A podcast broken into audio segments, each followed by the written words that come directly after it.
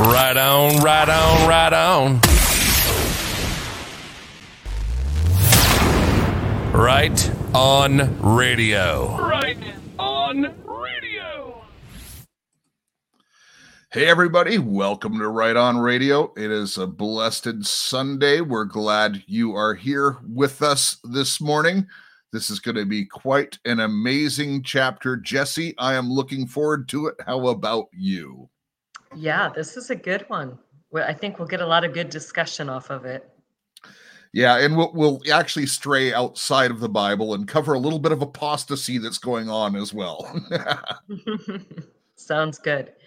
Hey, listen, before we get going, uh, there had been some people commenting on a couple of the last programs that my microphone is way louder than Jesse's. Can anyone uh, just give us some feedback in the chat so I can make some adjustments?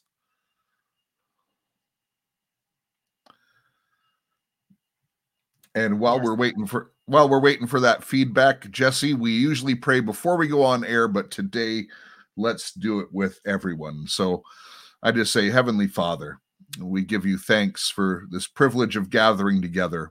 We give you thanks for the for having the Holy Spirit in us that gives us the understanding of your word.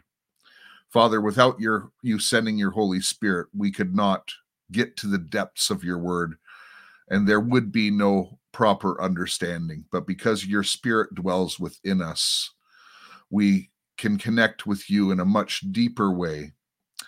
Father, as we go through your scripture today, we pray that the Holy Spirit does the ministering to anyone who's listening, that everyone will gather understanding by your Spirit, not by the words spoken by Jeff or Jesse.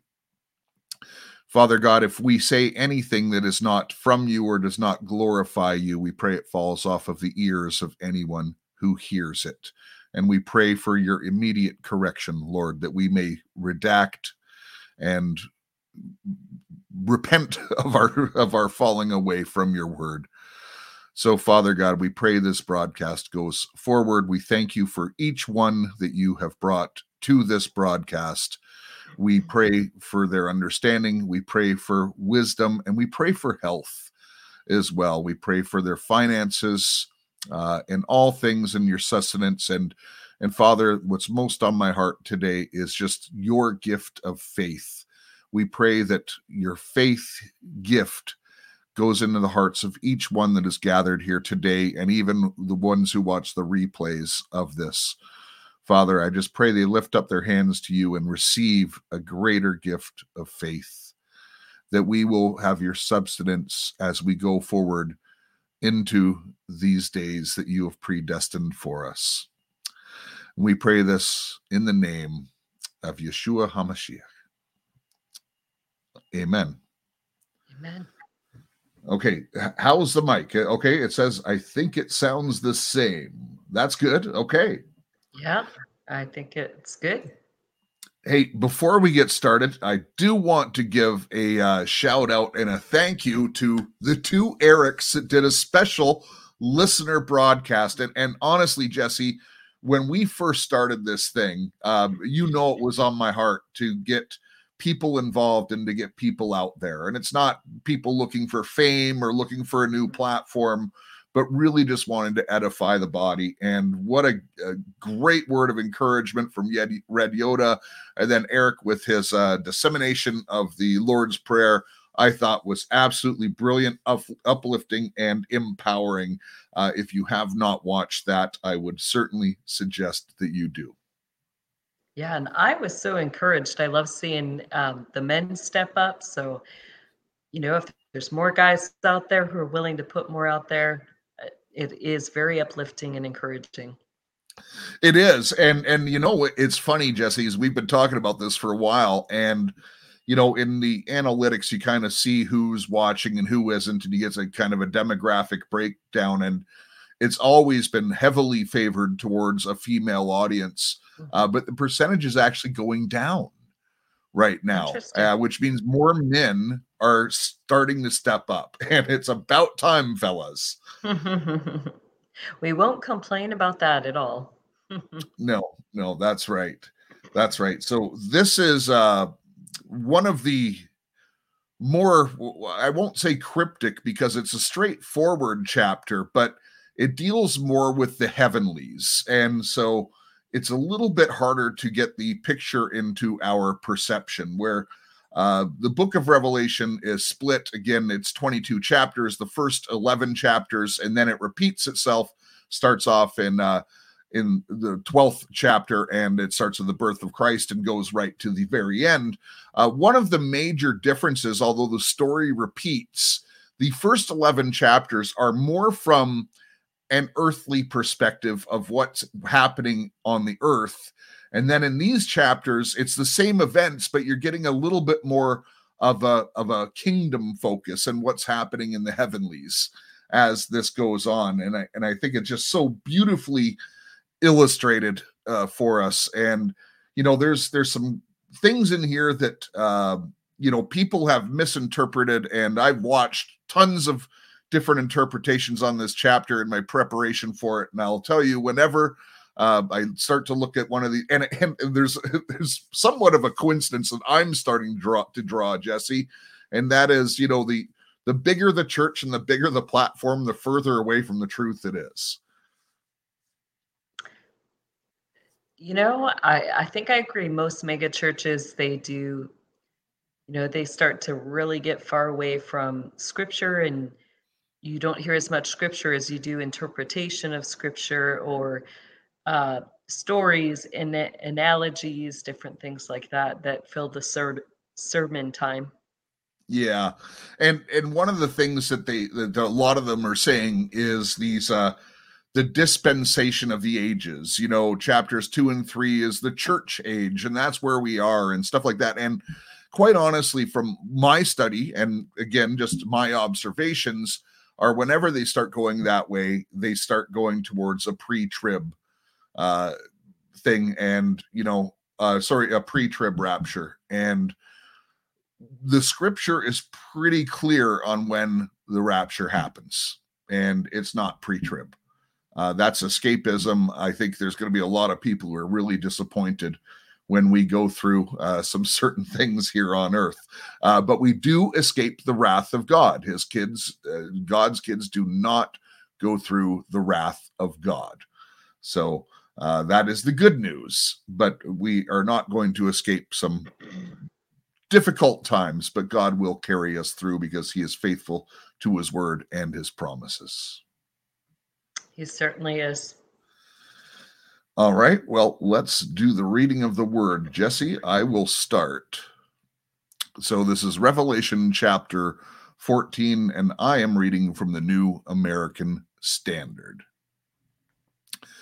Then I looked, and behold, the Lamb was standing on Mount Zion, and with him one hundred forty-four thousand who had his name and the name of his Father written on their foreheads. And I heard a voice from heaven, like the sound of many waters, and like the sound of loud thunder. And the voice which I was hearing was like the sound of harpists playing on their harps. And they sang a new song before the throne and before the four living creatures and the elders. And no one was able to learn the song except the one hundred forty-four thousand who had been purchased from the earth. These are the ones who have not defiled themselves with women, for they are celibate. They are the ones who follow the Lamb wherever he goes. These have been purchased from mankind as firstfruits to God and to the Lamb. And no lie was found in their mouths, they are blameless. And I saw another angel flying in mid-heaven with an eternal gospel to preach to those who live on the earth, and to every nation, tribe, language, and people. And he said with a loud voice, "Fear God and give him glory, because the hour of his judgment has come. Worship him who made the heaven and the earth and the sea and the springs of waters. And another angel, a second one, followed, saying, Fallen, fallen is Babylon the Great, she who has made all the nations drink of the wine of the passion of her sexual immortality or immorality. A third angel followed them and said in a loud voice, If anyone worships the beast and its image and receives its mark on their forehead or on their hand, they too will drink the wine of God's fury, which has been poured full strength into the cup of his wrath. They will be tormented with burning sulfur in the presence of the holy angels and of the Lamb, and the smoke of their torment will rise forever and ever. There will be no rest day or night for those who worship the beast and its image, or for anyone who receives the mark of its name. This calls for patient endurance on the part of the people of God who keep his commands and remain faithful to Jesus. Then I heard a voice from heaven say, Write this, blessed are the dead who die in the Lord from now on. Yes, says the Spirit, they will rest from their labor, for their deeds will follow them.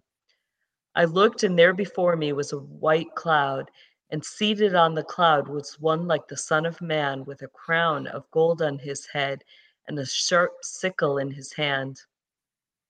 Then another angel came out of the temple and called in a loud voice to him who's sitting on the cloud, Take your sickle and reap, because the time to reap has come, for the harvest of the earth is ripe. So he who was seated on the cloud swung his sickle over the earth, and the earth was harvested. Another angel came out of the temple in heaven, and he too had a sharp sickle. Still another angel who had charge of the fire came from the altar and called in a loud voice to him who had the sharp sickle, Take your sharp sickle and gather the clusters of grapes from the earth's vine, because its grapes are ripe. The angel swung his sickle on the earth, gathered its grapes, and threw them into a great winepress of God's wrath. They were trampled in the winepress outside the city, and blood flowed out of the press, rising as high as the horses' bridles for a distance of sixteen hundred stadia. That's a lot of blood. That is a lot. Woo! This chapter's got everything, Jesse. It really has everything. Um, wow. Okay, where to start? Right at the beginning.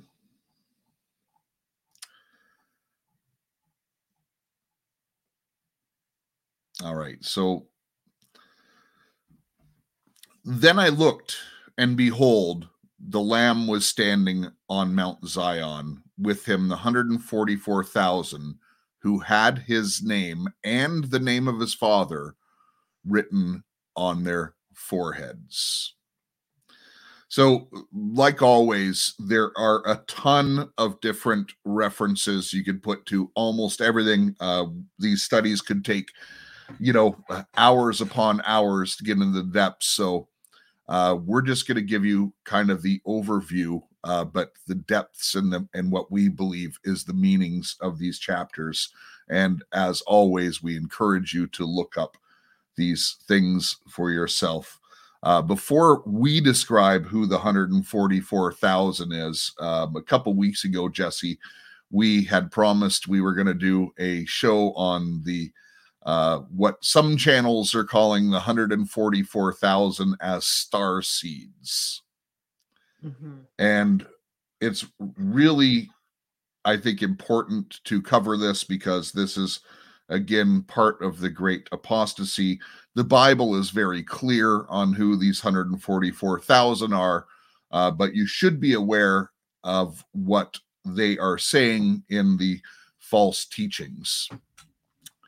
And the false teachings, there's a channel, and I don't even want to name it because I really don't want to send you guys there to listen to it. And originally, I was going to break down everything that this channel says because the program's about an hour long and really take it apart with the Bible. Um, But essentially what they are saying. And have you heard the starseed thing, Jesse? Yeah, um, I have heard that and am familiar with it. So what they are saying, and, and it's kind of along the Ascended Masters thing and, you know, uh, gl- this global consciousness thing, and you can ascend to the higher realms and all this stuff, you know, which leads to you being God, by the way, you know, which is, you know, so you can tell exactly where that comes from.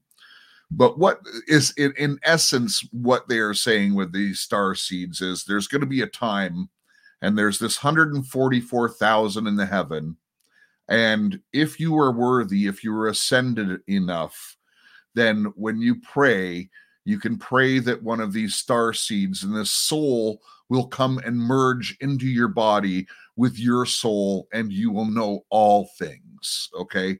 Essentially, that's what they're saying. And and so they're setting up a bunch of people, probably more than one hundred forty-four thousand because the lie is so big, uh, of people who are going to be basically throwing up their arms in a mass possession event. That's the way I see it. People asking to be possessed. Well, it's, um, you know, it's actually saying that the Lord has soul vaults, and not all those vaults have have been given a human physical form yet. So the theory is that they have set apart, or that God has set apart, one hundred forty-four of these souls that yet are to enter into the earth. So where the apostasy or the um, false teaching comes in is that, you know, they've been teaching that there's that really there's only one way for souls to enter into a body, and, and that's through like a, um, we'll just say a mass near-death experience. And so, you know, as that happens, they're warning people not to be afraid, that if one of these souls comes to you, to receive it, to accept it, because it's a thing of honor. Um, You know, and so right there, it kind of goes against what scripture even says about these souls, that they are individuals who, you know, are virgins. You know, how do you know if you have this mass event? Like, are are they only going to target people who are virgins? That's one of my questions. Um, but supposedly through this near-death experience, you can receive one of these one hundred forty-four souls. And so there would be the possession, basically, um, that they're trying to get people to accept. Yeah. Uh, so that's not from God, folks. And that's why we just wanted to cover it. And we know that uh, you who are with us today have the discernment and have enough Bible knowledge to know uh, that that uh, is a lie from the pit of hell.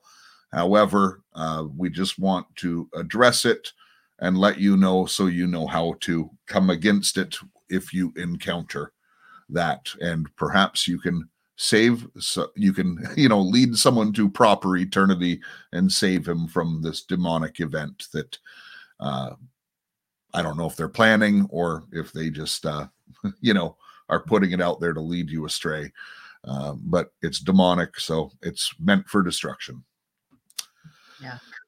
Okay, so the Bible is very clear, and we covered off the one hundred forty-four thousand in, in pretty good detail, I would say, when we did chapter seven. Uh, but just to reiterate, the one hundred forty-four thousand, because they came, and it, it's very clear in chapter seven that it's twelve thousand from each of the twelve tribes. Uh, these twelve tribes are no longer in existence. You cannot find them. Uh, so this leads me to think that they are Old Testament saints. Uh, you know, listen, maybe they were babies who were killed. Uh, maybe they were uh, young men who died in battle. Uh, but they were definitely uh, seekers of the Lord. And and I don't think it all happened at one time. I think the gathering, uh, and again, I'm going to stress the think, the gathering of these one hundred forty-four thousand happened over a large period of time. because in all the earth, it's hard to find one hundred forty-four thousand that would fit this category yeah. all at one point in time, especially if they're adults. And the fact that it uh, alludes to that they are virgins makes me think that they were not, they were of age, you might say, uh, through adolescence, and they've made those choices to stay that way. Uh, that's just my thoughts. Yeah, uh, I, I go along with that as well. Um, there are some out there who do propose that these are, um, I there was a, a couple mass genocides of Israeli boys, uh, ages two and under. Um, King Herod, during, yeah, yeah, King Herod, and uh, also Pharaoh. And so uh, some propose that these are uh, the boys from those mass genocides. Yeah, and, and that could be true uh, as well. Um, I don't know, but just the fact that it mentions they're virgins. Uh, and by the way, if you're that age, you probably are. You are a virgin. Uh, however, right. I, I just tend to I, I go with the inclination that they had made a choice to uh, to be that way for God. Mm-hmm. Uh, yeah, but uh, we we will find out. But what is interesting here, and it reiterates on Mount Zion. Now there is the Mount Zion in the physical, but there's also Mount Zion Uh, in heaven, of course, and we believe this is in heaven that they are talking about here. Everything in the chapter points towards that. Uh, so these are the first fruits that have already been gathered or purchased by God. Mm-hmm. And so they are with God in the heavenlies and essentially waiting to be dispatched. They are marked on their foreheads with the Father and the Son's name, because they are here during the time of God's wrath. Because when God removes his people, he does not leave the world without hope. Uh, he, the Father doesn't want to lose any children. And so uh, there's going to be the two witnesses that will be here. We'll get to them uh, coming up. However, uh, he's also going to be sending the one hundred forty-four thousand. And essentially, it's going to be the one hundred forty-four thousand and the two witnesses that are preaching to throughout the earth. Mm-hmm. And I heard a voice from heaven, like the sound of many waters, and like the sound of loud thunder. And the voice I heard was like sound of harpists playing on their harps. And they sang a new song before the throne of the four living creatures and the elders. And no one was able to learn the song except the one hundred forty-four thousand who had been purchased from the earth, again, indicating that they're in heaven. Mm-hmm. So, first of all, one hundred forty-four thousand singing worship, and they're, when, when you're singing, you're not doing it in a quiet voice, right? When you sing, right. you, you're projecting out. So, I, I could see one hundred forty-four thousand, you know, sounding like the way it was being described. Yeah, definitely. And you've got the harp, which is one of those that vibrates at perfect frequency. So imagining all these voices together sounding like a beautiful harp. Mm-hmm. Yeah. And yeah, it's funny. I so I believe that there's only two instruments that vibrate at those perfect frequencies, and that's the harp and the shofar. Yes. Yep. Very, very interesting. Um, and now, and, and you know, Jesse, I wouldn't have ever thought of this before uh, getting to know you, quite honestly. Uh, but when they sang a song that only they know, it's only they know. And they are going to be returning to Earth, right? Hmm.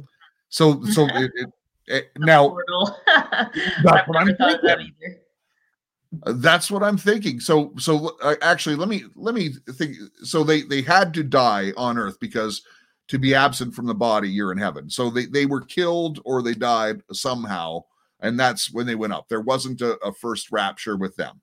Uh, it wasn't mentioned in the Bible anyways, so I don't believe there was a rapture. But they died. But now they're coming back. Do you think they are singing a song to open up this gateway? That is very plausible. Plausible. highly, highly plausible. No, I think you're you're probably right on about that. You know, I keep I keep talking about how Scripture talks about the spiritual gates. It's not something the Lord has hidden from us, but we're just not used to thinking in that in that way. I would have never seen this before knowing you. Yeah. All right. So they sang a new song before the four living creatures and the elders. Jesse, do you remember who the four living creatures are? Yeah, those are the ones that are before the throne of God. And the elders' thrones are also before the throne of God. The twenty-four elders, and the twenty-four elders just keep getting up, singing a song of worship, going back, kneeling down, getting up, singing a song of worship, and they're happy yeah. to do this, you know. Um, man, what's I interesting is that these are the ones who are singing a song before God's throne up until this point. And so these one hundred forty-four kind of come out, and it's like they're being presented, they're presenting this new song before the throne of God, before the living creatures and the elders. That's right. Uh, you know, it's interesting. It doesn't say if their song complements the song of the living creatures and the elders, or if the elders and the creatures literally are silent during this song. Yeah. Um, listen, this is one of the mysteries. The, the Bible doesn't give us that answer, obviously. Um, but the, the effect is still the same. And, you know, uh, there, there's a time for everything. And, you know, I think this is a, a time when they sing their song. And uh, because this particular time in the heavenlies is like no other time ever before. Right. Right. Like this, this happens a one-time event sort of thing. At least it, what we're what we're told. That's what we're told. It, it, I would say, it is a one-time event. So, and again, so these are the ones who have not defiled themselves with women. Okay. Yeah. Don't insert joke here, for they are celibate. Yeah. These are the ones. I'm getting more disciplined, Jesse. Have you noticed? These are the ones who follow the Lamb wherever he goes. They have been purchased from mankind as first fruits to God and to the Lamb. When it says first fruits and purchased, Jesse, what do those things mean to you? Yeah, you know, it goes back to, you know, it's in Revelations five where it talks about um, that the Lamb has purchased every tribe, every tr- tongue, every nation to be a kingdom of priests. So, you know, when I see that here in this context, that um, these these one hundred forty-four, uh, they follow the Lamb wherever he goes, and they were purchased from among mankind to be forced. Uh, first fruits. You know, I see that as they are literally living and walking in their kingdom priestly duties. Yeah. Yeah. And the purchase, obviously, God purchased everyone uh, from the beginning of time till the end of time uh, with his blood when he died on the cross that day and rose again three days later. Yeah. Uh, but I also find it interesting. They are the ones who follow the Lamb wherever he goes. That's so, one of my favorite lines in Scripture ever. I love that one. I, and w- what is it that stands out to you? Just that thought of, um, you know, if you think of the Lord as a shepherd, and, you know, anybody who's done shepherding knows that it's really difficult to get the lambs to all follow. Yet to imagine that there's one hundred forty-four, that, you know, there's no running off, there's no hiding, there's, you know, going to greener pastures. They are content just being right there, following the shepherd and his voice wherever he goes. Yeah. called out right from a young age, and obviously you, because it says, and no lie was found in their mouths, they are blameless. So uh, these young men were preaching the uh, the word of God. You know, they they were devout right from right from birth, and they were blameless. Yeah. Quite an accomplishment. Uh, that's why that's why I really think that they were collected over a number of years, not just in a mass event, uh, although some of them might have been. Look, we don't know, uh, but uh, they uh, they followed the Lamb, and yeah, we'll uh, all these things in a twinkling of an eye will make sense to us. Amen. And I saw another angel flying in mid-heaven with an eternal gospel to preach to those who live on the earth, and to every nation, tribe, language, and people. And he said with a loud voice, "Fear God and give him glory, because the hour of his judgment has come. Worship him who made the heaven and the earth and the sea and springs of water." So this is, yeah, go ahead, Jesse. I was going to say, you just got to bring out the vibrancy of this, this verse. I mean, this is kind of comparable to, you know, when, when Jesus was born and all of the angels appeared in the heavenlies to proclaim that the Messiah had been born, you know, and all of a sudden, again, you have this angel, you know, appearing in the heavens. And I believe that every eye is going to be able to see this, every ear is going to hear, because it says, you know, these angels, they're messengers of God, and he's given the mm-hmm. eternal gospel. His job is to proclaim to those who live in the earth, and it says every nation, every tribe, every language, every people.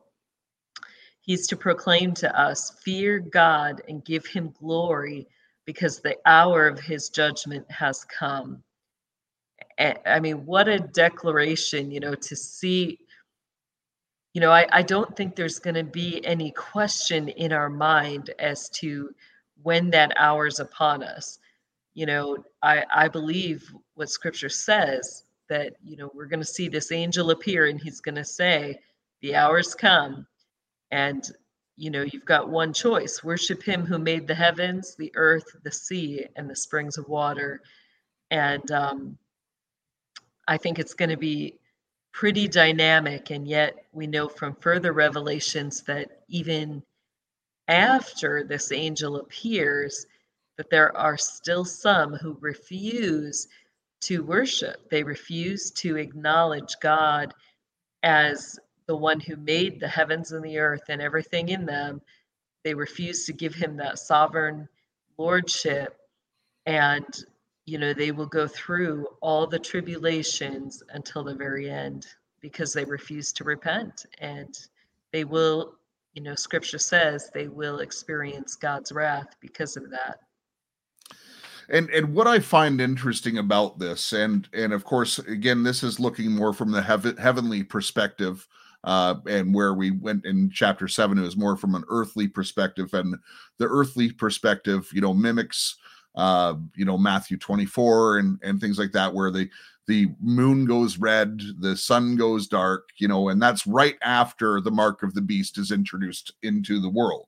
And yeah. when you if someone has taken the mark, they're already gone. And if we remember going back to chapter thirteen, and we you have to understand the book of Revelation is in chronological order, okay? Mm-hmm. Uh so instead of it pointing out here that the the Uh, the sun goes dark and the moon goes blood red, this is coming from the heavenlies, and it's also an angel proclaiming this. And you're right, I believe that every single ear that is here on earth is going to hear this. And uh, and what's the angel doing? He's essentially bringing the eternal gospel, and he's, you know, giving it to the one hundred forty-four thousand uh, to go out and preach on the earth. Mm-hmm. Yeah, absolutely.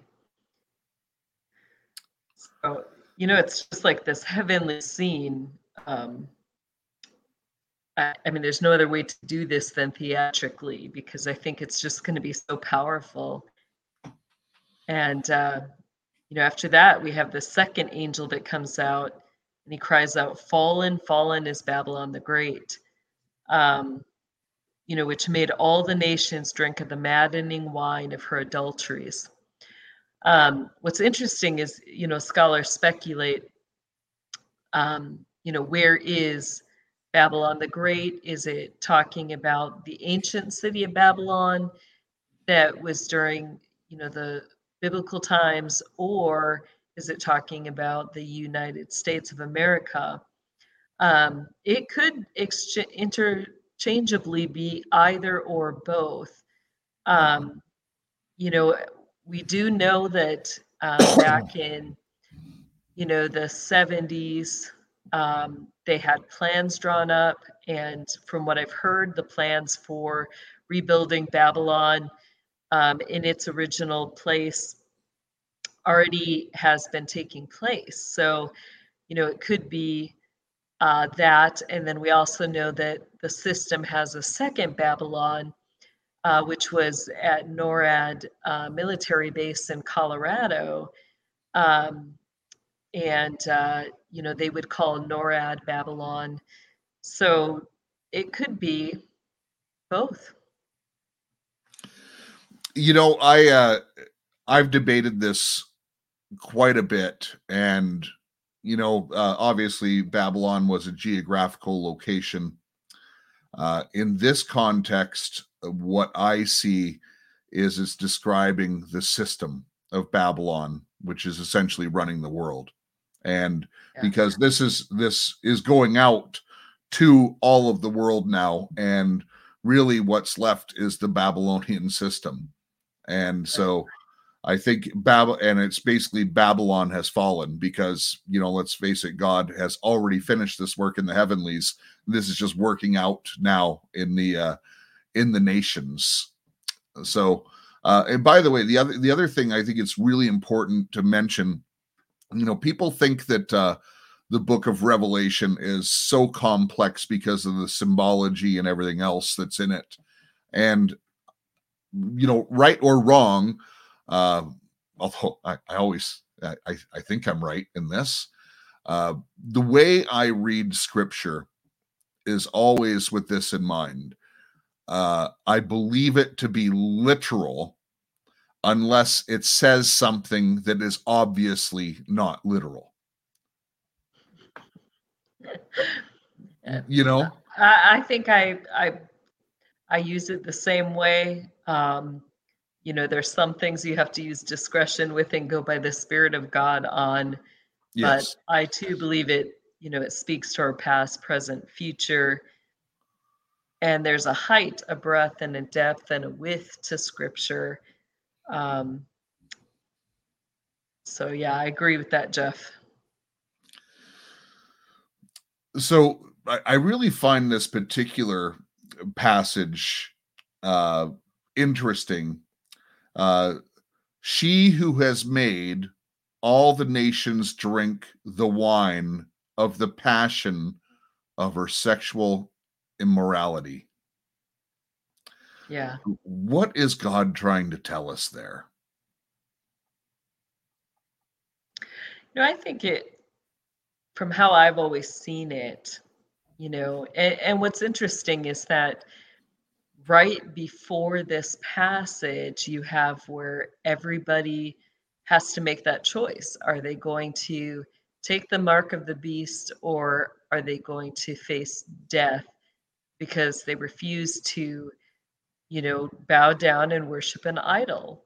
So I believe that it really speaks to the heart of that idol worship, which is the first commandment, you know, you shall have no other gods before me. Um, and, you know, who's ultimately behind that idol worship? You know, it goes all the way back to the pride of, of Satan that, uh, you know, he said, I will dis- or ascend, I will be like the Most High. And in his heart, he set himself up as an idol and worshiped himself. Um, so, you know, what's interesting is you, as we're seeing these scenes come together, you know, you would logically think that after everybody has had to make this choice, you know, are they getting the mark? Are they not? The the ones who don't get the mark, you know, the majority of them are executed, you know, unless they were hiding. Um, but it sounds like pretty much everybody has to make that choice. Uh, so, you know, you have this mass, this massacre that happens, and all that you have left, let's just say, are those who have taken the mark of this beast and who've made their declaration that, you know, they will not worship God or bow down to him. And you would think that that would mean that they've won, um, that they, uh, you know, that they've got the victory in this.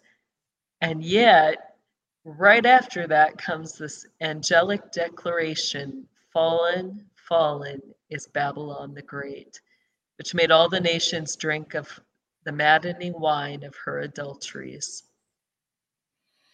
Yeah. Uh, so, you know, when, when the mark comes about, uh, I believe there's going to be a couple different camps. Well, three. There's going to be the ones that take the mark. And then I think there's going to be the ones that don't take the mark. But I believe that'll be a mix. It'll obviously be uh, God's children who have the discernment not to take it. But there's also people who believe in all kinds of other stuff who are going to be hiding out and, you know, trying to separate themselves from society. And, uh, but they don't know God. They believe in something else. And there's a lot of different roads you can go down. We don't have to go there. But uh, when I read this, uh, the nations drink the wine of the passion of sexual immorality. And, you know, perhaps this just comes to mind because I've been, it's been in my mind for, you've heard me say it for months now. Uh, the greatest religion on earth right now is the flesh. Mm-hmm. And when it says drink the wine of the passion of her sexual immorality, I don't think it's just talking about sex. I don't think it's about non-covenantal sex exclusively. I think it's just talking about the weaknesses of the flesh. And that is probably a good way to describe it. And what drives most of the world's decisions? It's the flesh. Uh, I've I've long maintained that uh, I believe the flesh is a greater enemy than than the enemy. You know, uh, because listen, we we all want things that feel good. We all want these things, and uh, and most of the things that really feel good, uh, if they're not from the God, are taking you away from God. Yeah. And I agree. I think it's not, you know, like the unknown, like the um, sins that, you know, are not necessarily willful. You know, when you fall into temptation, you're not expecting to fall into that temptation. That, you know, the, the word adulteries here and the way that it's presented, you know, implies this brazen Uh, knowing that you know what you're doing is wrong and you still boldly choose to do it, even in the face of the one that you're committing the adulteries against. So, you know, when scripture speaks of this, um, all throughout the prophets and in, in the Old Testament, the Lord really goes into details. It wasn't just that Israel, you know, followed after these other gods and idols and, and, committed their sins in secret or tried to, you know, do it where they believed the Lord couldn't see it. It literally meant that they, you know, like an adulterous woman, they literally brought their lover in and did the sinful deeds right in front of the Lord's face. So, um, you know, it's a very heavy judgment that the Lord is bringing out against them. Yeah, absolutely. And listen, I, I'm just looking at the chat real closely here. Uh, listen, uh, and I'm going to have to ask our uh, our mods, listen, you cannot mention the V word. Do not mention names. Do not mention things. Uh, it really hurts our channel, okay? Uh, so, you know, we're not saying what you're saying is bad or that we disagree with it, but mods, I got to ask you to take down uh people who name names and name things like the V word and things like, because the bots come around afterwards and this is how we get attacked. Okay. Um, and, and by the way, it would be even better if you were one of the people who mentioned one of these things to go and delete your own comment, because that would show integrity and ethics. Uh, and so, you know, I probably should say that more often at the beginning of the, uh, the broadcast, but uh, I do ask the moderators to do that. Uh, things like V word in particular are very, very bad for us. And, and even the naming of uh, other religions and things like that, it can be a little bit hard. Just be a little bit uh, clever in your chat, okay? Uh, we have a highly intelligent uh, audience that will be able to pick up what you're talking about. Yeah. And definitely, I you know, I see a quick question, since it kind of goes along with what we were just discussing. Um, someone in the audience asked, if you're an adulterer, is there forgiveness from God if you repent? And the answer to that is absolutely.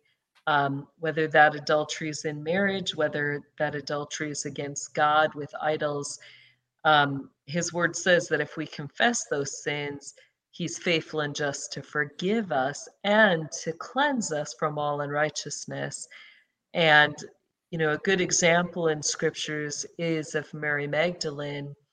Um, you know, they were going to stone her because of her sexual sins and her prostitution, yet the Lord said, he who's without sin casts the first stone.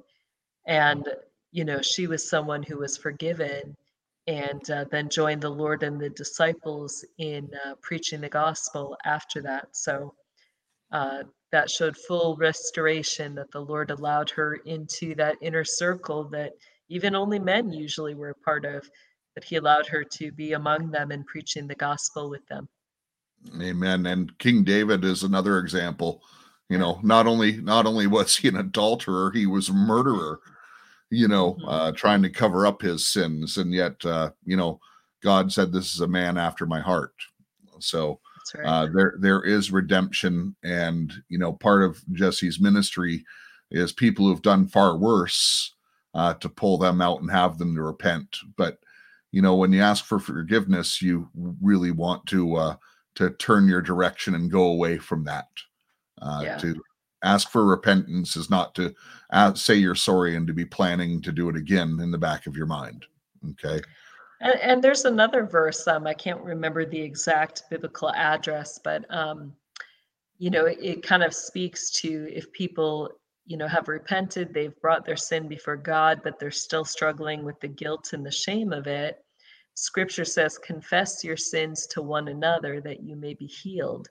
So sometimes, um, you know, if we've got a sin where the feelings of guilt and shame and bitterness and resentment um, are are causing that emotional damage within us, that may be one that we need to confess to others and, um, you know, and receive that healing and that forgiveness. Sometimes we need to hear that we're forgiven over something. Yeah. Amen. Great question, by the way. Um, that was good. We'll never get tired of talking about uh, Jesus' forgiveness for your sins, because really that's what this whole thing is about. Uh, when you're living in this earth suit, there's no other way but by grace of God. And uh, and God is willing to forgive, you know. Uh, well, I think the only one that he says he won't do is the blaspheming of the Holy Spirit. That's, well, and the mark of the beast. So that there's the two that uh, that are without forgiveness. Well, I think it goes hand in hand that, you know, the blasphemy of the Holy Spirit is that refusal to submit to God and to his authority. And, uh, you know, in essence, the mark of the beast is the same thing. You're refusing to worship God um, and come under that, come under his authority. All right, so this is a little side discussion I didn't mean to go down, but it's it's a very interesting thought. And, you know, Jesse, many people in the who are raised in the system, uh, they are born again on purpose to get the authority, and then, then they blaspheme, which is the ultimate sin against God. That's the way I see it. What are your thoughts on that? Well, You know, I think it's a little more complicated than that, because you got to remember that that's part of the programming and the training that they go through starting from a very young age. You're brought up believing fully that you're a Christian, yet at the same time, you have all these experiences that put you in a place where you have to blaspheme God. Um, so I believe the Lord sees the heart in that. Um, you know, I've I've quoted that I believe that at least ninety-five percent of the people within the system don't want to be there. They don't want to be worshiping the enemy or doing anything ritually or uh, fulfilling any of the quotas. So, you know, I think it's a matter of the heart, and um, ultimately, you know, everybody comes to that moment where they have to declare before God, are they going to serve him or are they going to remain in that captivity of the system? So, um, you know, but you do have those who brazenly, you know, I definitely would say it was a massive blasphemy that I would witness every night, you know, when Um, the mothers or high-level elites would be praying to God, asking, literally they're praying to God and saying, Lord, forgive me, for I'm about to sin. And then they commit the sin. Um, you know, to me, that is a blasphemy of the Holy Spirit. And I do not believe that there's grace, nor you know, is that confession or forget, you know, that's not considered confession on the Lord's end. Um, that's nothing but blatant willful sin. Yeah, that that's, they're trying to be legalistic. And, uh, yeah. and, but I, I think you said it best when God knows their heart. And right. At the end of the day, I really believe that's what it comes down to, is, uh, is where your heart is at. So let's continue. Then another angel, a third one, followed them, saying with a loud voice, if anyone worships the beast and his image and receives a mark on his forehead or on his hand, he will also will drink of the wine of the wrath of God, which is mixed in full strength in the cup of his anger. And he will be tormented with fire and brimstone in the presence of the holy angels and in the presence of the Lamb. Yeah. Woo! Right? You know, this is one of my favorite verses, and not, um, I have to be careful how to clarify favorite, but it's just one that really um, grips my heart, because there's so much depth to it. And, mm. you know, I've done a lot of studies on, the, you know, it's the particular um, wording, you know, the cup of God's wrath. And it's really uh, the only other place we see that wording about the cup is, you know, in the New Testament, where um, it's speaking about communion, and, you know, the cup that that Jesus drank from, that he gave the disciples before his death. And there's this great book, um, Christ at the Round Table. And in there, the missionary has this chapter uh, where he talks about everything that went into that cup. And it, it's just, it's so powerful. And he talks about, you know, how most churches focus when, you know, they think about that cup, they just think about, you know, Jesus and him saying that his blood, his, his body, the symbols of that went into that cup, and that we, you know, internalize that and participate in that death Um, and new life resurrection when we drink from that cup. But, you know, a lot of them forget that there's one last cup, and that's the cup of God's wrath. That is, you know, it wasn't even just that that cup was poured and is available to drink, Um, there's drinking from the cup, and then there's the moment where the cup of God's wrath gets poured out. Uh, so there's all these symbologies in the scriptures about that cup. And and I really like this particular uh, couple verses because, uh, to be honest, I think they're some of the most teachable uh, verses that are in there. They these verses have uh, made me look at the scriptures in new ways.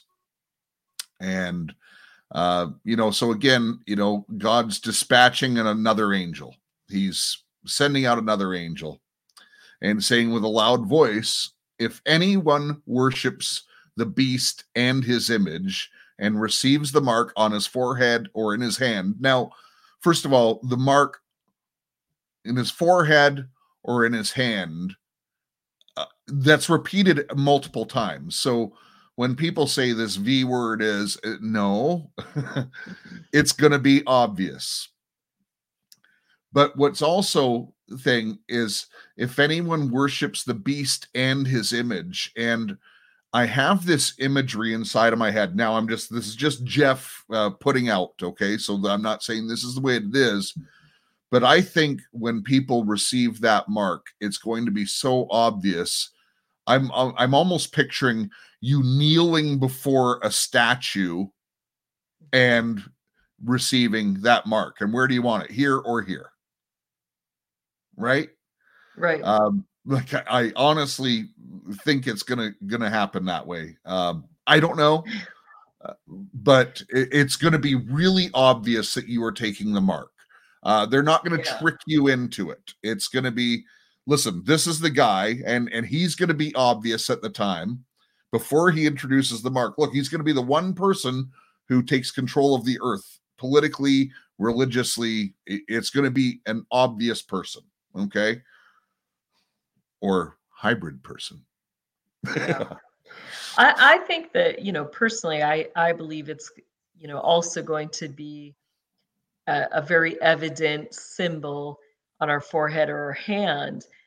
And I believe that it's either going to be something miraculous or more like a branding. I think yeah. it's going to happen in front of the image that, you know, like in the days of Daniel, people are going to have to go before this image and bow the knee. And we're told that the image is able to speak, as well as it's got this breath that comes out of its mouth. They so can I kill. Believe, yes. But, so I think it's going to be, you know, thinking about scripture, how does God mark those who are his?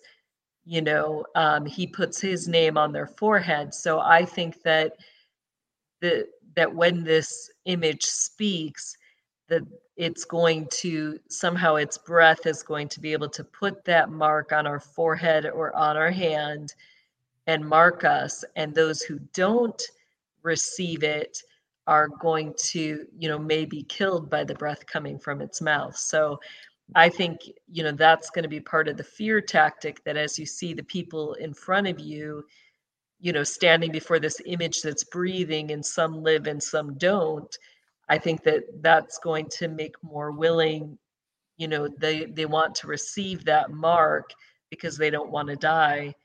Um, but that's just my personal thoughts on it. Yeah, and I also wonder with the uh, with the with the hand or the forehead if there's a, a, a division, like a, a hierarchy, like almost like the forehead is a more of a status symbol uh, than the hand or something like that. You were selected to be a part, or you know, I don't know. I, I'm that, that's that's not that's not the gospel. That's just uh, just right. kind of, you know, sitting in wonder with God's word, and I think that that is healthy. At least I find it to be healthy for for myself, right? Um, but what what is also interesting? So, um, we'll drink the wine of the wrath of God, which is mixed in full strength in the cup of His mm-hmm. anger. Now, yeah. when when we've covered, we've already covered the wrath, and we're going to get there again as we continue. Um, listen, folks, the wrath is not pretty. This is no. This is not a time. Uh, listen, if you get put in front of a, a beast that's going to take you out instantly, go that way. Go out that way, because you don't want to be taken out by God's wrath. Let me just put it there. Uh, do not make short-term decisions, you know, and even if it's just as simple as, well, I need to get groceries or I need to work. Ladies and gentlemen, the God who created the heaven and the earth is angry, and it's full measure that he's going to be pouring out. Yeah. Uh, not much more you can say on that. We can't imagine how bad it's going to be, because uh, when you read the wrath of God, that just, you cannot think of anything worse. Well, I think instead of feeling helpless, you know, a lot of times when we feel like we're put into a bind, you know, where we'd have to take the mark if we want to go get groceries or feed our children, if we want to survive, if we want to have housing, um, you know, so it's going to be desperate times. And, you know, in desperation, people, you know, our, our natural um, thought process is to think, well, God, you know, there will be grace. God will forgive us. He knows my circumstances. No. But in this situation, you know, it really is the final times. Like the Lord's calling for us to to stand up in our faith. And so, you know, we've got a choice. Are we going to um, bow down to the system, which, you know, collects all of our food, has it in grocery stores? Or are we going to trust that even if we don't have access to that, that we have a God who will provide for us?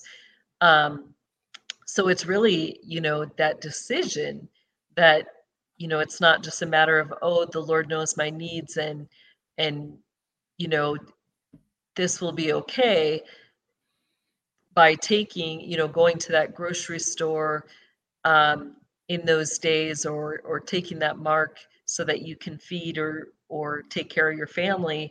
It's really an outright statement that you're saying, you know, I'm not going to trust the Lord to provide.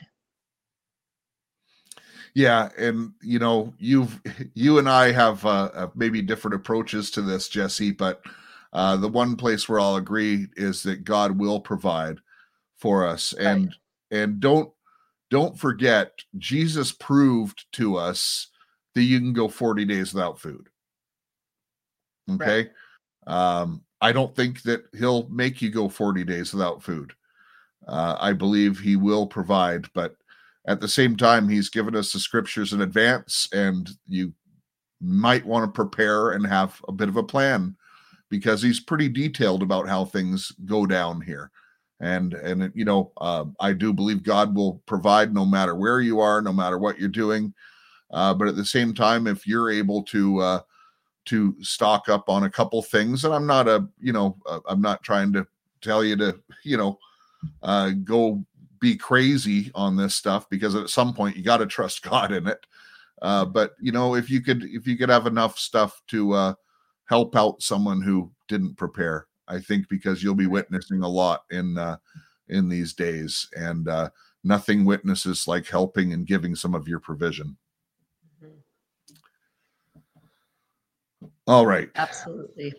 The other thing here uh, that really stuck out, um, the full strength of the cup of his anger, and will be tormented with fire and brimstone in the presence of holy angels and in the presence of the Lamb.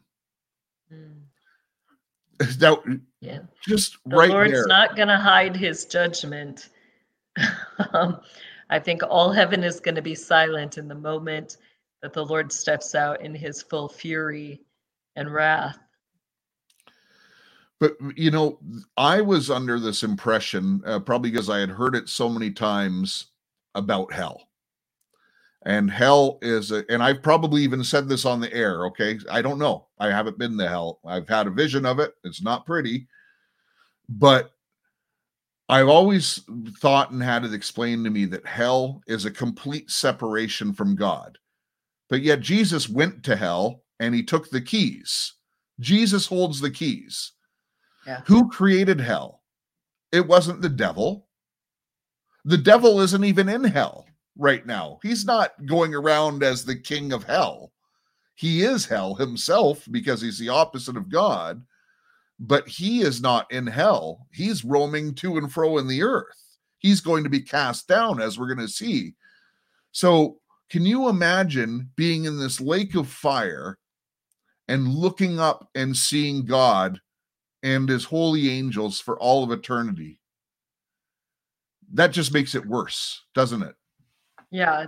See, I don't think of it as a place more. I think of it more as a position. Um, you know, scripture tells us that that our God is a consuming fire. And when you think about his glory, often his glory in the Old Testament was described by fire. Um, you know, even scriptures talk about, you know, that Satan himself, that he walked among the coals of, of yeah. uh, the stones of fire in God's presence.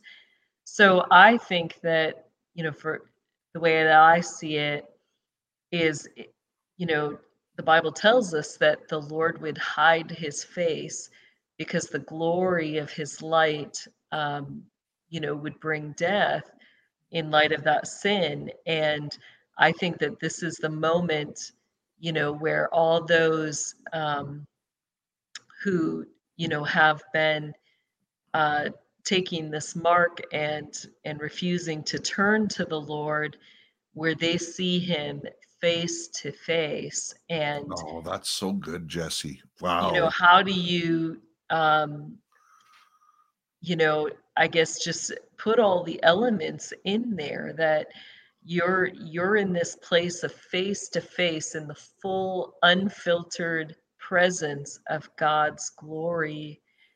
And, you know, it's going to be like that tormenting, burning, um, sulfur smoke, you know, the fire that rains down.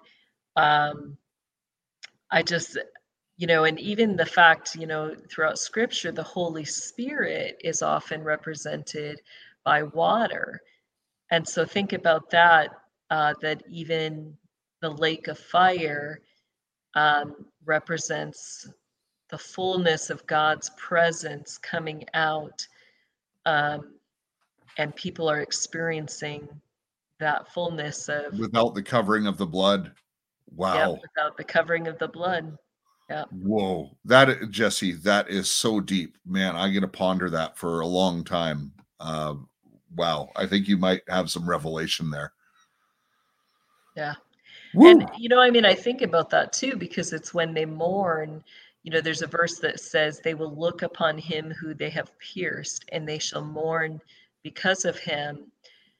And in in hell, are they mourning because of the absence of God, or are they mourning because they fully see him as who he is, and they know that they turned away, they rejected, they refused? And, you know, I mean, I think... I guess you'd have to have the personal experience, but to destroy something that you love, you know, it's like that child that, you know, your parent is, has to punish you.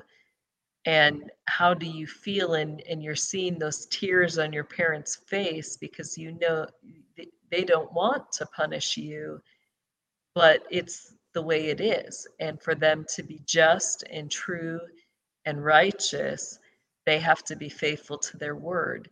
And so that moment when you realize God is faithful to the uttermost to his word, even if that means he destroys something that he loves. Yeah. Yeah. And the smoke of their torment ascends forever and ever. They have no rest day and night, those who worship the beast in his image, and whosoever receives the mark of his name. So forever and ever, the smoke of their torment. So think about this. The change on words. Go, yeah, the change on words. Like, if we think about it, we're told that our prayers are like incense that rises before the throne, and the and the Lord, um, that incense is before him continually. And now all of a sudden you've got the smoke of their torment um, is rising forever and ever. And there's no rest day or night for those who worship the beast. Um, but go ahead, Jeff, what were your thoughts on that? Well, listen, I, I really don't want to get into detail, but you know, uh, I, the smoke, it's almost like you're, you know, the, you're being burnt constantly, and it's smoke, like there, it's inescapable lake of fire. And, and now with this, with what the Bible's telling us, he's able to see Jesus. See, they're in the presence of Jesus and the holy angels and going, man, did I ever mess up, you know, uh, but there's no escape. There's the, when you're there, there's no coming out forever and ever. Yeah. This is why it's important that we get more people saved.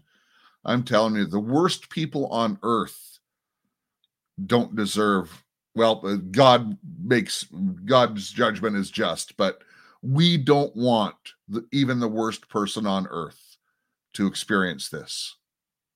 And the cure is simple.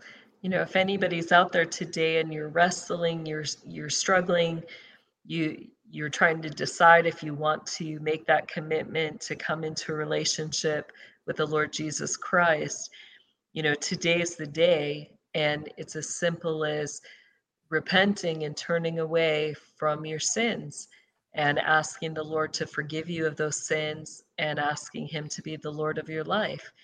And, um, you know, his word says that repentance is, is all that he's looking for. He wants to hear, you know, hear you say, Lord, I was wrong, and I'm coming into agreement with you that these sins that I've been engaged in, they're wrong in your eyes, and it hurts you to see me sin. Um, it hurts me when I'm engaged in these sins, and, and God's, you know, why has he told us they're wrong? Because he sees that our sins lead to death. It leads to separation from him. And um, it leads to... Jesse, why don't you just lead us in the prayer? Why don't you just lead yeah. There's someone out there? And if you say this prayer with Jesse, please send an email to write on jeff at gmail dot com. Uh, just so we can look over, we can pray over it. Uh, look, we're not a great ministry where we can come and invite you into, you know, but we like to see it and we like to keep track. Um, yeah. And so stand up. But Jesse, lead lead the sinner's prayer. Yeah, definitely. Please. Lord, we do believe that your word says that if we confess our sins, that you are faithful and just to forgive us and to cleanse us from all unrighteousness. So, Lord, in faith, we come today. We just lay at your feet all of our sins, and go ahead and maybe take a moment to silently name all those sins before the Lord. And Lord, you know each sin. We just ask that um, that you would cleanse us from each one. We trust that you forgive us. And we know that your word says that as we ask you to become Lord of our lives, that your word says that we die with you and we've been raised to new life. And it's only because of your precious blood that you loved us so much that you gave yourself, you shed your blood for our sins so that they can be forgiven. And we thank you for that. And we trust that um, this is a one-time deal, that we can only die with you once. We can only be raised to new life with you once. And we ask now that you would teach us how to live within this new life. We ask this in your precious name, Jesus. Amen.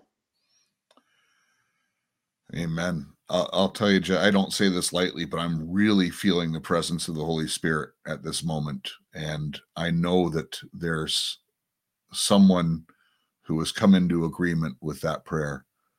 Amen. And uh, and I just want to reaffirm what Jesse said. It's a, it's a one... shot deal.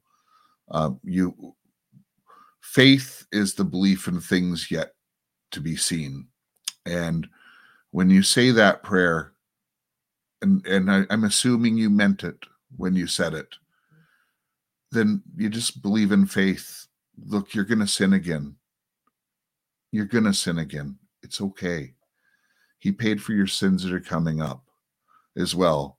I pray every day that I'll sin less the next day. But believe in faith that when you said that prayer, that's a forever prayer. And it's God's word that says it is. So you can be assured that that word is true. Yeah. And I think, you know, the church doesn't teach us to walk in assurance of faith, that um, our faith is a process, just like a, a tree, it has to grow.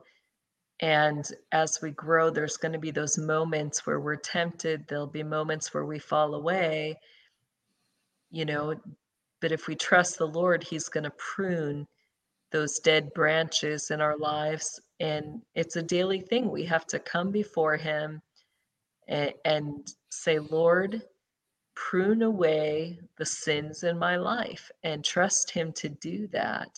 Um, it's a it's a relationship of working together, um, that as we continue to confess those sins, he cleanses us. And as he cleanses us, he makes us new. And, um, you know, instead of, I, I don't wake up every morning and say, you know, thinking of all the sins that I may uh, do. You know, I grew up in churches where that was the situation or the case, uh, very legalistic, very religious, where, you know, I mean, I was afraid even sometimes to think, because it was like, you you can't even do anything without it possibly being a sin. And I was so fearful that every moment I was going to mess up. And it it creates this false security, which is called perfectionism. Mm. And, um, you know, don't get stuck in that perfectionism trap. It, it's not grace, um, you know, and it's not what saves us. It's not by our works. Like, it really, that perfectionism puts us in a place where we're focused on our works. Like, I've been good today. I didn't commit any of the sins I normally do. So now I'm good and, and I'm pleasing to God. But because that's that, it's that falseness, it's based on our works, we, we still don't feel, we don't feel that righteous uh, uprightness, or that we're right before God. So how do we get that feeling and know with full assurance that we're pleasing before God?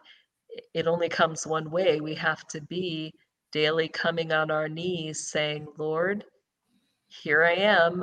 I'm not perfect. You already know all my imperfections, but I'm giving them to you today. And I'm just going to trust. If I'm doing something that's not pleasing to you, show it to me, Lord, and I will confess that. And, uh, you know, it's walking in that relationship. It, you know, Lord, if I do something that hurts you today, show me that hurt. And uh, Jesus says, take my yoke. My yoke is easy. And after you said that prayer, think of it as Jesus coming alongside of you and putting his arm around you and walking with you. And because you're in the presence of God, you're going to sin less. But even when we look at the apostles who walked with Jesus, they made mistakes in his presence. That was okay. But he walked with them, and because they walked with him, they sin less. And I think that's the simplicity of the message. Um, don't get all tied up in legalism, because it's just, you know, there is grace, but, you know, we don't want to say grace covers all things as well. And it's not all things are permissible. No, there's some things that you should not do. Absolutely. Uh, the number one commandment is don't put any other God in front of our God. Our God has a jealous streak when it comes to that, and you do not want to encounter his wrath. So, all right, back to the scriptures, Jesse. Here is the perseverance of the saints who keep the commandments of God and their faith in Jesus. And I heard a voice from heaven saying, "Write, blessed are the dead who die in the Lord from now on. Yes, says the Spirit, so that they may rest from their labors, for their deeds follow with them." Oh, it's so beautiful. Yeah. Then we get into, I know it's uh, Jesse and I, uh, it's something that we share in common. It's the harvest. And there's a lot to be said here. So I'm just going to skip to this, Jesse. Uh, then I looked, and behold, a white cloud, and sitting on the cloud was one like the son of a man, with a golden crown on his head and a sharp sickle in his hand. And of course, this is refer- referring to the Lord and his coming back. And this is re- affirming, again, uh, he's coming back, and you're going to see in the next couple uh, verses that this is when the church is gathered up with him again. So, yes, there is a rapture. It's just people disagree on the timing. Um, but it's clear in the Bible, when's the timing? When he comes back, mm-hmm. when he comes riding on the cloud. And uh, again, when you go back to Matthew twenty-four, go into Luke, I think it's thirteen, go into, uh, you know, even Uh, the earlier books in, in the book of Revelation, the earlier chapters, it gives the physical representation of the sun going, the sun going dark, the moon going blood red, uh, all this stuff happening on the earth. Now we're looking at a heavenly uh, thing, and you know he's being called. And this is interesting because another angel came out of the temple, calling out with a loud voice to him who sat on the cloud, "Put in your sickle and reap, for the hour to reap has come, because the harvest of the earth is ripe." Now, remember, it's the scriptures say that not even Jesus knows the date. Only the Father knows the day of the return. So, you know, here it's like the Father's dispatching an angel. All right, go tell the Lord it's time. Yeah. I mean, this is kind of a scary situation, you know, if we see everybody like this imagery where we're all grapes on a vine, and it's like the, you know, the Lord is going to take his sickle and reap all those that are part of the harvest, but then he's going to come across a second time, and that second time will be his wrath and the destruction of those who did not worship. Yeah, and so when you when you go back to the wheat and the chaff, you know, the wheat was to be gathered and to put into the storehouse, and the chaff was to be bundled and put aside for burning. And we're seeing this play out here, where we're being brought up into his stores, and uh, the rest of the earth is right ready for his uh, his wrath and the burning. There's no nice way to put it. Yeah. There, there isn't a nice way to put it. It's pretty graphic. We'll just put it that way. Yep. So then he sat on the cloud, swung his sickle over the earth, and the earth was reaped. And another angel came out of the temple, which is in heaven, and he also had a sharp sickle. And then the other angel, the one who has the power over fire, came out from the altar, and he called with a loud voice to him who had the sharp sickle, saying, "Put your sharp sickle and gather the clusters from the vine of the earth, because her grapes are ripe." So again, this is the ones that are bundled. This has been the, the separating of the wheat and the chaff here. Yeah. And, the, you know, the wheat go up and the chaff get burnt up. Um, it's not pretty, folks. You don't want to be left behind in this uh, at this time. And this is the this is the end of days. Like literally from this day, the church is gathered with him, and the wrath of God is started. Okay. Yep. yeah, yeah, look, uh, yeah. I think now, it, it calls for a pause of silence, Jeff. I mean, there's really not does. much to say. You're just kind of left feeling an overwhelming need to process all of this. Yeah. I just sing Amazing Grace in my head, you know, uh, because that's what it is. Yeah.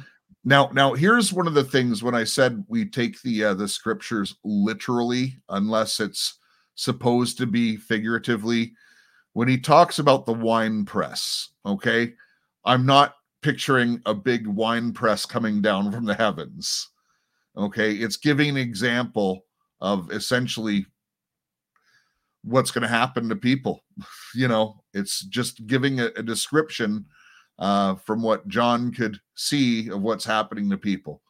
And uh, so it's not an actual wine press, but it's, uh, well, let's see what happens.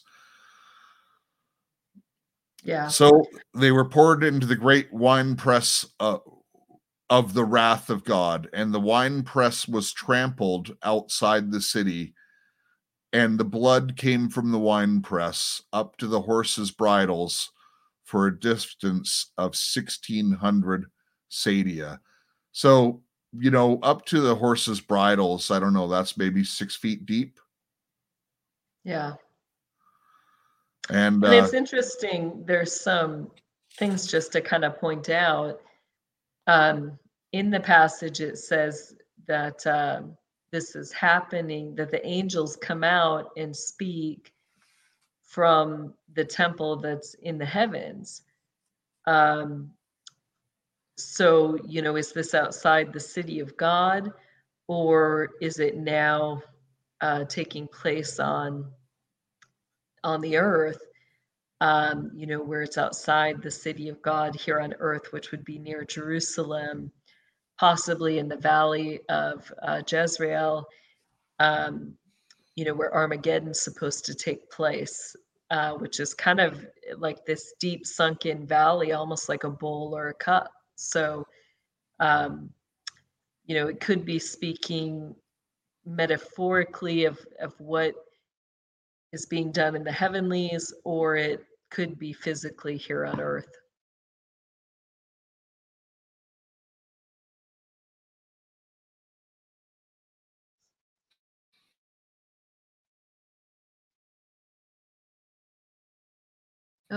Jeff, you're quiet. Are you frozen? Uh, just give. Oh, okay. Looks like we're back.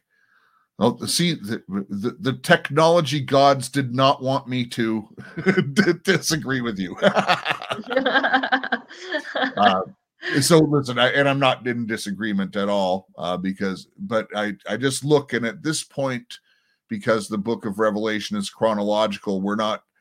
Uh, at this point, we haven't gone through the vials being poured out and all the stuff that humanity has gone through. But essentially, listen, sh- cities have already been shaken. There's some buildings that have collapsed. Like the, there's not really a city standing at this point, right? So people have been forced out of the cities. At least that's what I think of uh, when it comes to it. But it, it's just, and and basically, I think, you know, I think God's obviously purposeful in the amount of blood he is saying is here. Um, yeah. It's very purposeful, and I don't understand it. I'll be honest with you, but I will tell you that is a lot of blood. That is. I mean, think of how large a stadium is, and to have sixteen hundred stadiums length, and it goes up to a horse's bridle. We'll just assume that's a small sixteen-hand horse. You know, that that's going to be above most people's heads. So for one, uh, there, I've gone through a few different people to try to get the answer on this. And probably the one that resides most with me is when they Uh, say the distance of a stadia, and they they bring it, they break it down and compare it to acres, and compare this, and they do, and essentially they come up with a distance of about four hundred miles. Wow, four hundred miles, six feet deep. Wow, that That is a lot. And, and and by the way, you have to remember, by this point, there's been a lot of people killed on Earth as well. There's not that many people left by this point. Uh, this yeah. chapter goes very fast and we lose sight of that. But there's the pouring out of the vials and the trumpets and things like that that happen. Um, there's a lot of stuff that has happened before this point of uh, Jesus' return. Mm-hmm. So, yeah. Wow. Well, Jeff, we'll let you say the closing prayer today. Well, I said the opening prayer, but I'm willing to do it. It's an honor to pray. So, Heavenly Father, I give you thanks again for the privilege of reading your word and, and sharing your word with, with the people that you, you give us uh, to be in our community. Father God, we pray that if, again, if we said anything that is not from you, that it falls off of their ears, God, and is remembered no more. Father, we pray for that one or more than one person that, uh, that accepted your salvation today. We know that there's rejoicing in the heavenlies, and we know for this, for at least for one person, God, I really feel in my spirit that this was uh, someone who has battled with this decision for a very long time. And it's a big deal. It's a big deal in the kingdom. So, Father God, I thank you for that person or those individuals that have accepted your salvation today. Lord, I pray you fill them with your spirit. Lord, I pray you fill them with the boldness of the faith and the word of God. And Father, we give you thanks that you've not left us without knowing these things to come. We give you thanks for the Holy Spirit not abandoning us. And it's going to give us the strength to hold through. In fact, God, with all these horrible things that are to come in the last days, and when the last days are, we don't know, but we sense it soon, God. But by some feeling, although that's going to be awful in this world, I think we're going to be rejoicing because the Holy Spirit inside of us. And I give you thanks for that. May your name be glorified and lifted on high as we pray this day. Let each one hearing the sound of my voice really, really be encouraged on this day, the day the Lord has made. I pray in my Savior's name, Jesus Christ. Amen. Amen. Thank you. Well, well this was a heavy one, Jesse. I got to admit, was. This was a bit of a heavy one, but you know, listen, it's called the Book of Revelation for a reason. And uh, the Lord is revealing himself, and there is no book in the Bible, in my opinion, that reveals who our Lord is greater than the Book of Revelation. Yeah, I I would agree with that. All right. Uh, so Tuesday, we've got a great show. It could go in a number of directions right now. I've probably got about three or four shows planned for Tuesday. Uh, but quite honestly, Jesse, there has been a word that has been burbling up in me. And although I want to tackle the news, we might have to fit this in because I'm starting to feel it's urgent. All right. That sounds uh, we, good. We will have to discuss off air, and maybe perhaps you can help work through these burdens with me. Sounds good. All right. Hey, before you go, have you hit that like button? It's, it's, it's a, okay. It's a sin not to hit that like button.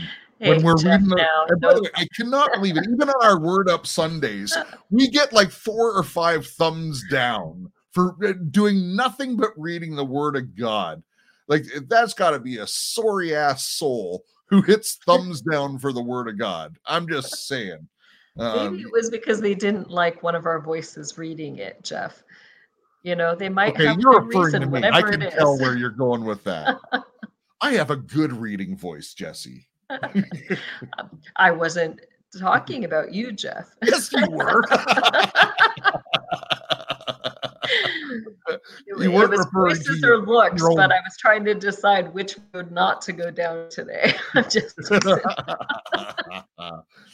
And yes, ladies and gentlemen, it is okay to have fun when you're saved. You know, in fact, I I, I try to do it every single day. It's important to laugh, man. I love to laugh. It's important to enjoy life and enjoy the ones you're with, you know. Uh, yeah, but I was going to say, it's a sin not to hit that like button, according to Jeffreyology. The scriptures of Jeffreyology. Jeffreyology, um, okay. Where do I come uh, up with this crap? Oh my goodness, that's blasphemy. You'll have to work on that one a little bit more, Jeff. Listen, I, I, I know how many people are watching. I want to see that many thumbs up, all right? Please, please, please. It really does help us, and uh, and it encourages us as well uh, to keep going. Uh, thank you for being here with us, and we'll see you on Tuesday. Of course, remember, the number one commandment is to love your God. So love your God, love your family, love your neighbor, and make a difference in your community.